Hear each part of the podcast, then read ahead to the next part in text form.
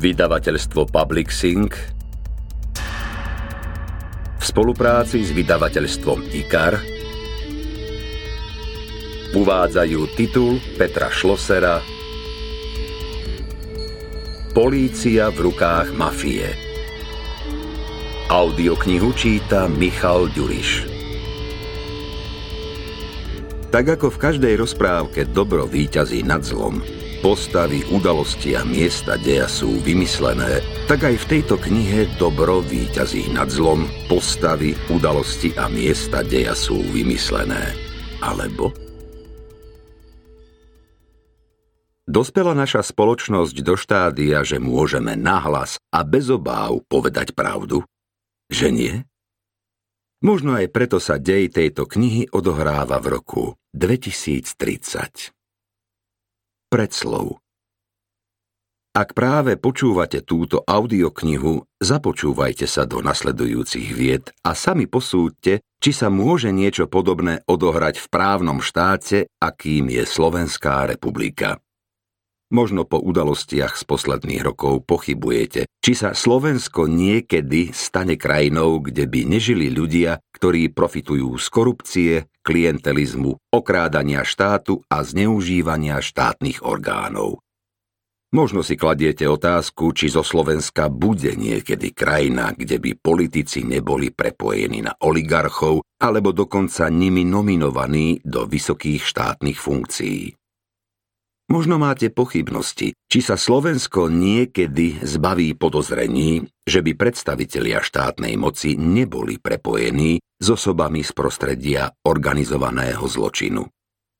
Ja tieto pochybnosti nemám. Som presvedčený, že aj Slovensko raz bude takouto krajinou, hoci ešte asi nie v roku 2030, keď sa odohráva dej tejto knihy prečo vás ubezpečujem, že dej sa odohráva v roku 2030? Pri počúvaní sami zistíte, že keby sa dej v tejto knihe uskutočnil reálne, v akomkoľvek právnom štáte, padali by hlavy politikov, štátnych úradníkov, policajtov a ďalších osôb. A všetci by za svoju protiprávnu činnosť museli byť právoplatne odsúdení, Následne by sa na svet pozerali dlhé roky spoza zamrežovaných okien spoločne s tými, pre ktorých protiprávnu činnosť vykonávali. Kapitola 1. Začínala sa celkom obyčajná jar v druhom desaťročí druhého milénia. Na celom Slovensku, tak ako každú noc, vládla nepreniknutelná tma, kam len ľudské oko dovidelo.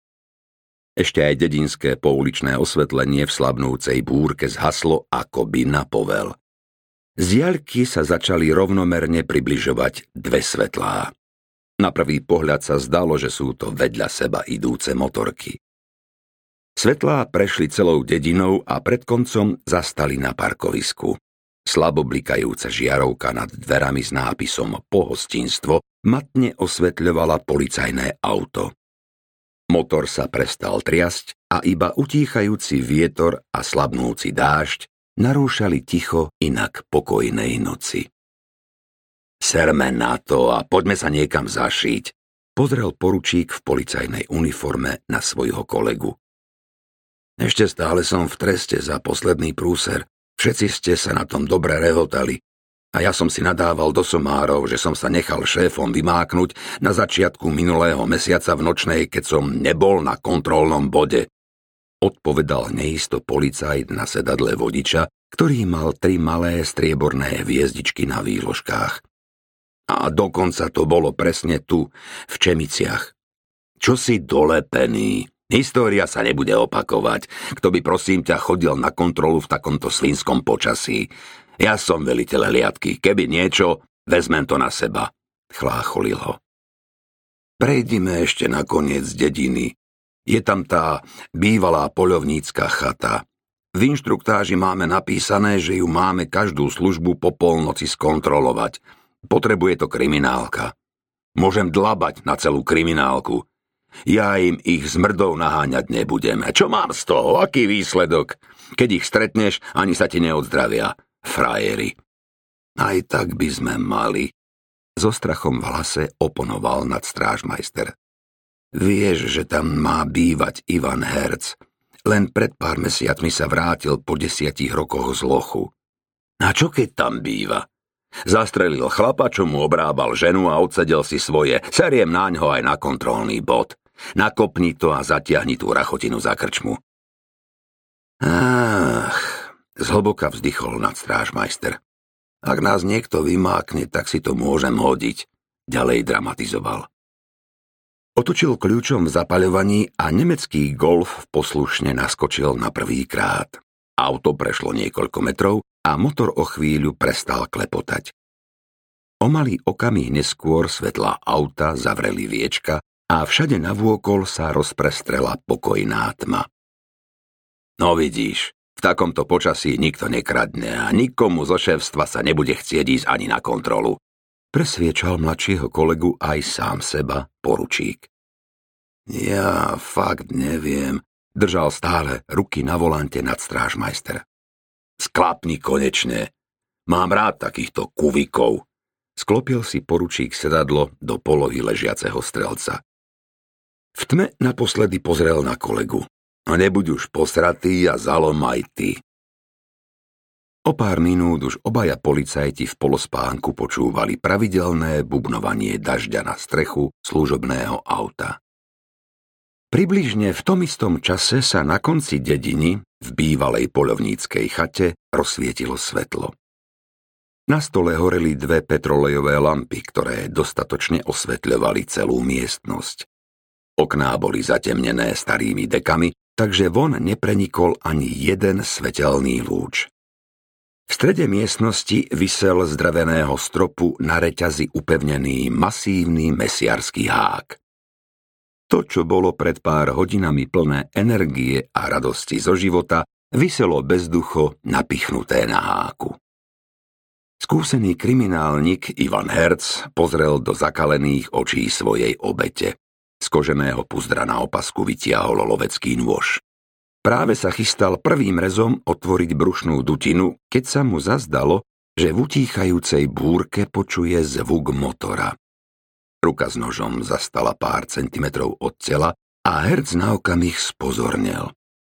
Ušné bubienky mal v stopercentnej pohotovosti. Zazdalo sa mu, že začul zapraskanie zlomeného konára priamo pred chatou. Utíchajúca búrka odišla ďalej pokropiť suchom vyčerpanú prírodu.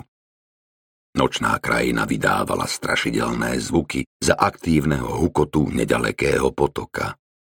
Herc uchopil do ruky guľovnicu opretú o stenu a opatrne prešiel do vedľajšej izby. Práve otváral dvere na terasu, keď na ňu dopadol malý kamienok. Jemne našľapoval ako mačka, striehnúca na myš s puškou pripravenou na výstrel. Ostril zrak do čiernej, nepreniknutelnej tmy v okolí chaty a smerom k nedalekému lesu. Aj napriek vycvičenému zraku a sluchu nikde nezaznamenal žiadny pohyb či nebezpečenstvo. Otočil sa a vošiel späť do chaty. Chytil do ruky nôž, ešte chvíľu počúval a pustil sa do činnosti, ktorú vynútene prerušil. Zarezal ostrým nožom do tela. V tej chvíli zachytil zvonka opakované, podozrivé zvuky. Vzal do ruky pušku a odhodlaný ju použiť, vyšiel na terasu. Stávaj, rýchlo, kontrola prišla. Štuchal lakťom nad strážmajster svojho staršieho kolegu. Ty prepínáka kontrola, nechápal rozospatý poručík. Počul som ísť po ceste nejaké auto, šepkal vystrašene nad strážmajster. Tak makaj, vystupujeme, nestratil put seba záchový starší kolega. Vezmi baterku a keby niečo, tak sme odzadu kontrolovali, či nie je krčma vykradnutá. A už obaja otvárali dvere a so služobnými baterkami, ktoré vydávali matné svetlo, kráčali opatrne vedľa seba pred hlavný vchod pohostinstva. Hansi Jáša, tvojho mladý, planý poplach, po kontrole ani chýru, ani slichu. Sa ti asi snívalo, čo? Uťahoval si poručík z mladšieho kolegu. Ale ja niečo počujem, nedal sa odbiť. Á, ukázal rukou do tmy. Od lesa sa k ním veľkou rýchlosťou približovali svetlá. Zastavíme ho a skontrolujeme, nestihol dopovedať, keď sa s tmy vyrútila priamo na nich biela Oktávia. Obaja odskočili a nadstrážmajster už aj tasil pištoľ z púzdra. Obtiahol uzáver, ale zamieriť nestihol. Daj to dole, sklopil mu poručík rukou zbraň k zemi. Veď nás mohol zabiť, povedal trasľavo a pozrel na staršieho kolegu. Kľud, mladý, na čo si robiť problémy? Čo ty vieš, kto sedel v tom aute? Nadstrážmajster urazene vybil zbraň, zasunul vypadnutý náboj späť do zásobníka a vložil ju do puzdra. Vidíš, radšej si ticho, ako by si to mal sám povedať. Čo keď tam bol nejaký mladý párik? Babenka mu spravila v aute fajku a vyplašený chalan nás zbadal a spanikáril. Trafíš babu a máš na krku inšpekciu. A, a čo keď to bol herc, o ktorého sa zaujíma kriminálka? Nedal sa nad strážmajster. Dominik, Dominik, ešte sa musíš veľa učiť. Nech tam aj bol. Zabudni na ňo aj na bielu oktávku a daj radšej cigu. Otočil sa a vošiel do hustejšej tmy. No, dajme si teda po jednej. Otrčil nad strážmajster kolegovi balíček cigariet. No vidíš, to je iná reč. Bez dlhého rozmýšľania si jednu vytiahol. Prešiel si ňou po podnos a zhlboka vdýchol jej vôňu. Paráda! A že ďalší klinec dorakli. Zasmial sa a mierne zakašľal. V tme sa rozsvietil plameň zapaľovača. Horí, mňa porazí, horí, vyhrkol vystrašený nadstrážmajster. No a? Však si zapálil, tak horí. Zhlboka si potiahol z cigarety poručík. Ty si sa práve vrátil z Marsu alebo priľahlých dedín, keď ťa to tak uchvátilo? Tam, horí, ukazoval nadstrážmajster za dedinu k lesu. Ty si fakt chaotik. Takého splantaného policajta som ešte nevy... Nedopovedal, keď sa otočil.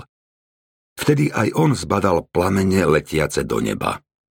No paráda, ideme.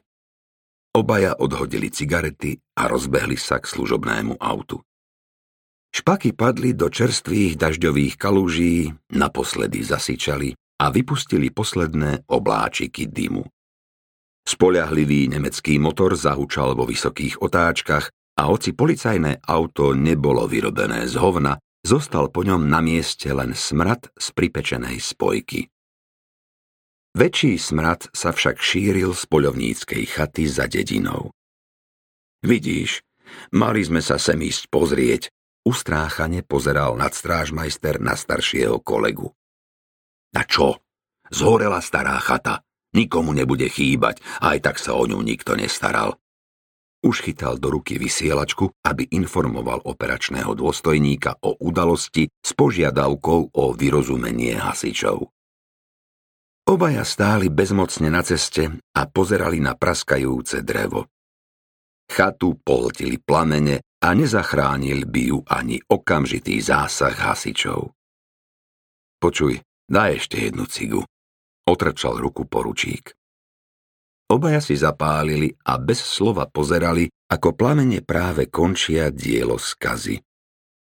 Aby som nezabudol, mladý, kontrolovali sme krčmu, či do nej nebola spravená vlámačka, keď sme zbadali požiar. O žiadnom aute ani slovo, jasné? Ale veď nás skoro oboch zvalcovalo. Hej, a čo napíšeme do záznamu? Budeme tam vysvetľovať, prečo sme nevyrozumeli operačného, aby ostatné aliatky zamerali pozornosť na podozrivú bielu oktávku. Si uvedom. Chceš zlíznuť ďalšie percentá? Ešte sa prekecneš, že sme počas služby chrápali. Nadstrážmajstrové myšlienky prerušili z diaľky blikajúce majáky hasičského auta.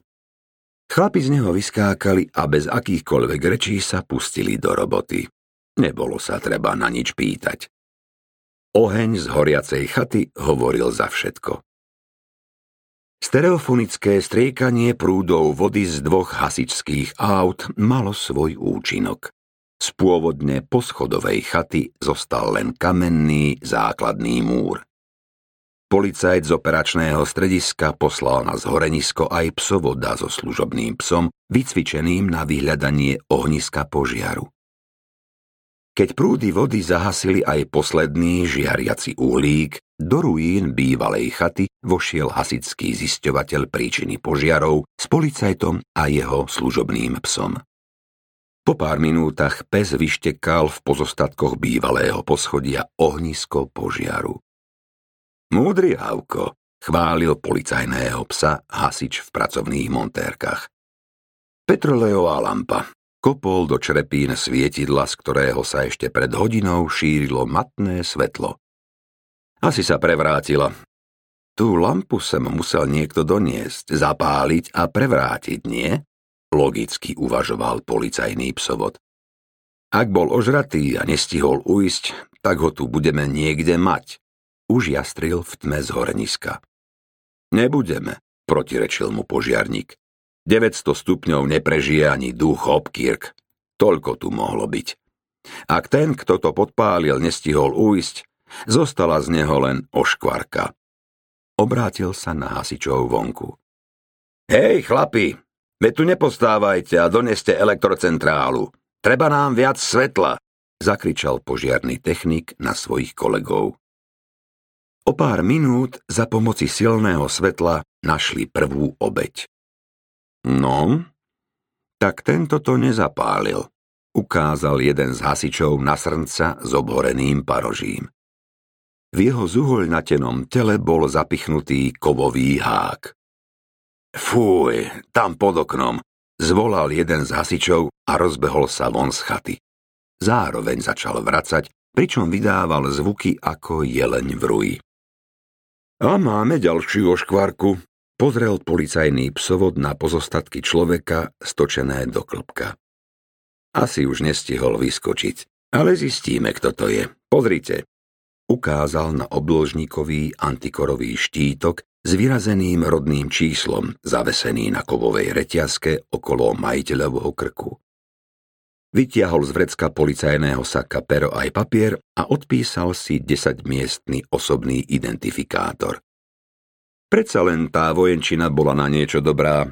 Vojak môže v boji zahynúť akýmkoľvek spôsobom, ale identifikačný štítok prežije všetko. Zašomral si po podnos, keď dopísal posledné čísla. Mladý, tu máš. Podal lístok nad strážmajstrovi. Brnkni vysielačkou operačnému, nech vylustruje, komu to rodné číslo patrí. Myslím, že bude zbytočné posielať aj komplet výjazd, ale to už nie je na mne. Nadstrážmajster zobral papierik s rodným číslom a odobral sa k služobnému autu. Vedľa neho stál starší kolega a netrpezlivo čakal na meno majiteľa štítku. O chvíľu vysielačka zaskvrčala a ozval sa unavený hlas kolegu z operačného strediska. Vylustroval som ho. Rodné číslo patrí osobe menom Ivan Herz.